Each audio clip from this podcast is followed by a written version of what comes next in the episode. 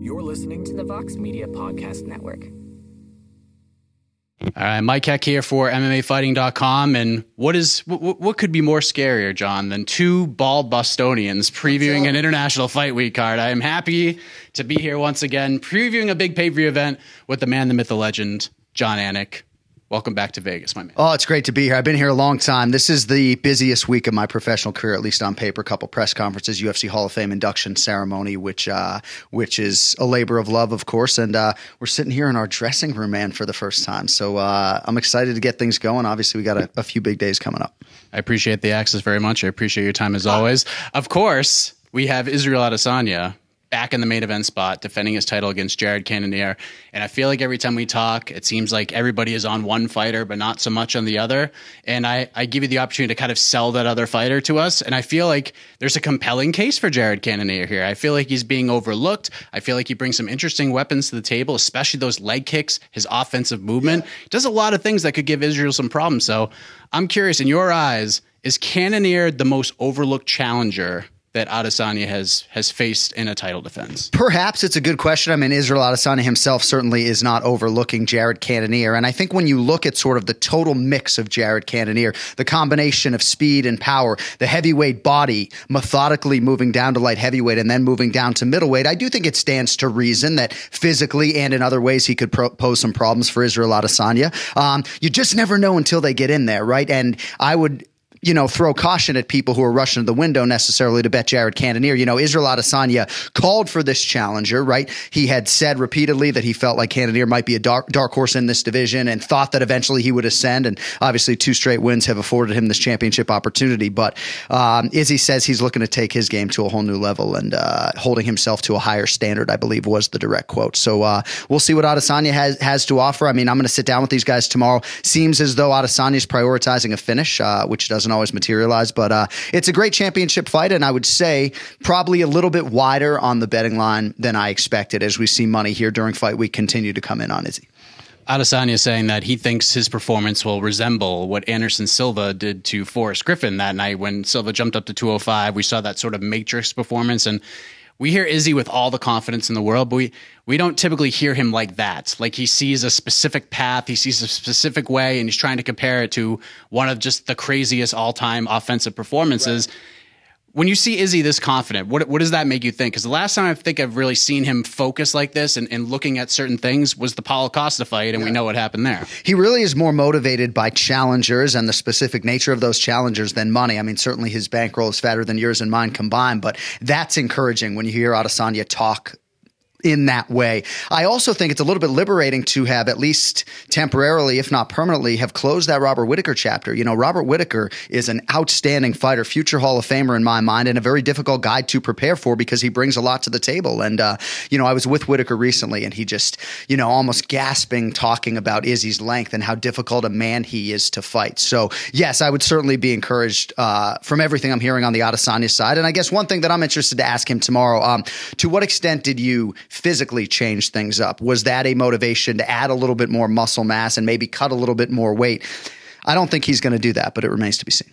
And Jared just choosing to block out the outside noise and just focus on himself, which I think is a really good strategy. You don't want to get lost and caught up with with the hype around Israel Adesanya. I love this main event. I think it's a fascinating fight. But the co-main event, Jon, the co-main event, Volkanovski Holloway three, and you and I have talked a few times about which which matchups we'd like to see a potential seven game series out of. Right. And I feel like this one's right at the top of the list. So I am more excited for this fight than I was the previous two. What say you? It's incredible, man. And uh, I put my pay per view open out there on social media on Instagram, and my twin brother called me. He's like, dude, you got to redo the whole goddamn thing. You got to get Volkanovski in there. So we've actually rewritten the pay per view open and doing more of like a, an Australia New Zealand theme that puts the spotlight on not just Israel Adesanya, but Alexander Volkanovski as well. I'm jumping out of my skin. I'm trying to stay on camera when breaking down this fight for you because both guys have improved, not exponentially per se, but since that second meeting on Fight Island. Max Holloway has turned in arguably the greatest singular performance I've ever seen Octagon side against Calvin Kattar. And Volk has introduced this whole new version. I think with Volkanovski, one of my bigger takeaways, he just seems to be lighter and leaner. And uh, not that he wasn't a picture of championship mettle and focus before, but he's taken all of that stuff to a whole new level. So, uh, you know, I think the fight is properly priced. I know a lot of people see value on Max Holloway at plus 155 against any man in the world at 145 pounds. And I can understand that school of thought. Um, but I do think it's going to take a, a, pretty damn perfect performance for Max to, uh, to wrest the belt away. Holloway's fired up. He's oh, fired up this week, and he's calling. He's saying that he doesn't see this fight getting out of the third round, which you don't hear from Max that often. It's always it is what it is. That's why we fight. Whatever happens, I don't have a game plan. But he's coming out and saying, I don't think this fight's getting out of the third round. Your thoughts on just this this amped attitude of Max Holloway heading into this big fight that he feels could define his legacy as a whole. I love it. I think a lot of it is rooted in confidence and the work that he has done to get here. Not that we want to lean too much into the countdown show for UFC 276, but they certainly documented some of the work that his team is doing and maybe a specific focus area for them, strength and conditioning. They feel like for a war of attrition like this, they need to be a little bit stronger. So I do think Max's energy really is a byproduct of, of the hay being in the barn and, and, all the work that he's put in to get to this point. I, I can't and wait. I mean, do we swear here, Michael? I can't wait if Volkanovski wins, that's really where things get interesting. Because if Holler wins, I feel like we're just going to go back to the well again. But if Volk does do and make it three and zero, oh, is it Josh Emmett? Do we do we go that route, or do you think he jumps up to 155 and, and takes a shot there? I know we don't have an official champion just yet, but Alex Volkanovski versus Charles Oliveira, Alex Volkanovski versus Islam Makhachev down the road, man, scratches me right where we're at. Yeah, no, I mean, certainly Volkanovski would be in a position to call his shot. Maybe not at 155 pounds. I'm certainly compelled as a fan to see him eventually move up, but I think we have some clarity that we need to sort of get at 55 before Volkanovski enters that mix, but uh, I certainly don't make those decisions. As far as featherweight is concerned, it seems as though Josh Emmett is going to be in the building, uh, albeit a little sore from his fight a couple of weeks ago. Arnold Allen is lurking working. I don't believe he has an opponent right now. I guess for me, as a guy born in 1978, kind of like to see the old guy Josh Emmett get a nod. But uh, I don't know, man. It's crazy to think about. You know, I don't know what you call a trilogy that happens four times, right? A quadrilogy or whatever the hell people are calling it. It's crazy to think that we could really have two of them in the next 12 months or so when you think about Deiveson Figueiredo and Brandon Moreno. But uh, yeah, man, I'm not sure. Like, I'm not sure we're getting finality with with Volkanovski Holloway three. I think these guys are going to fight a fourth time. And I hope so, and I'm here for it. Of course, we got Alex Pereira versus Sean Strickland, big fight at 185. You have to think the winner of that fight, especially if Izzy wins, if especially if Pereira wins, that's the matchup. Strickland's an interesting character and test as well. Sean O'Malley, Pedro Munhoz is a really interesting fight.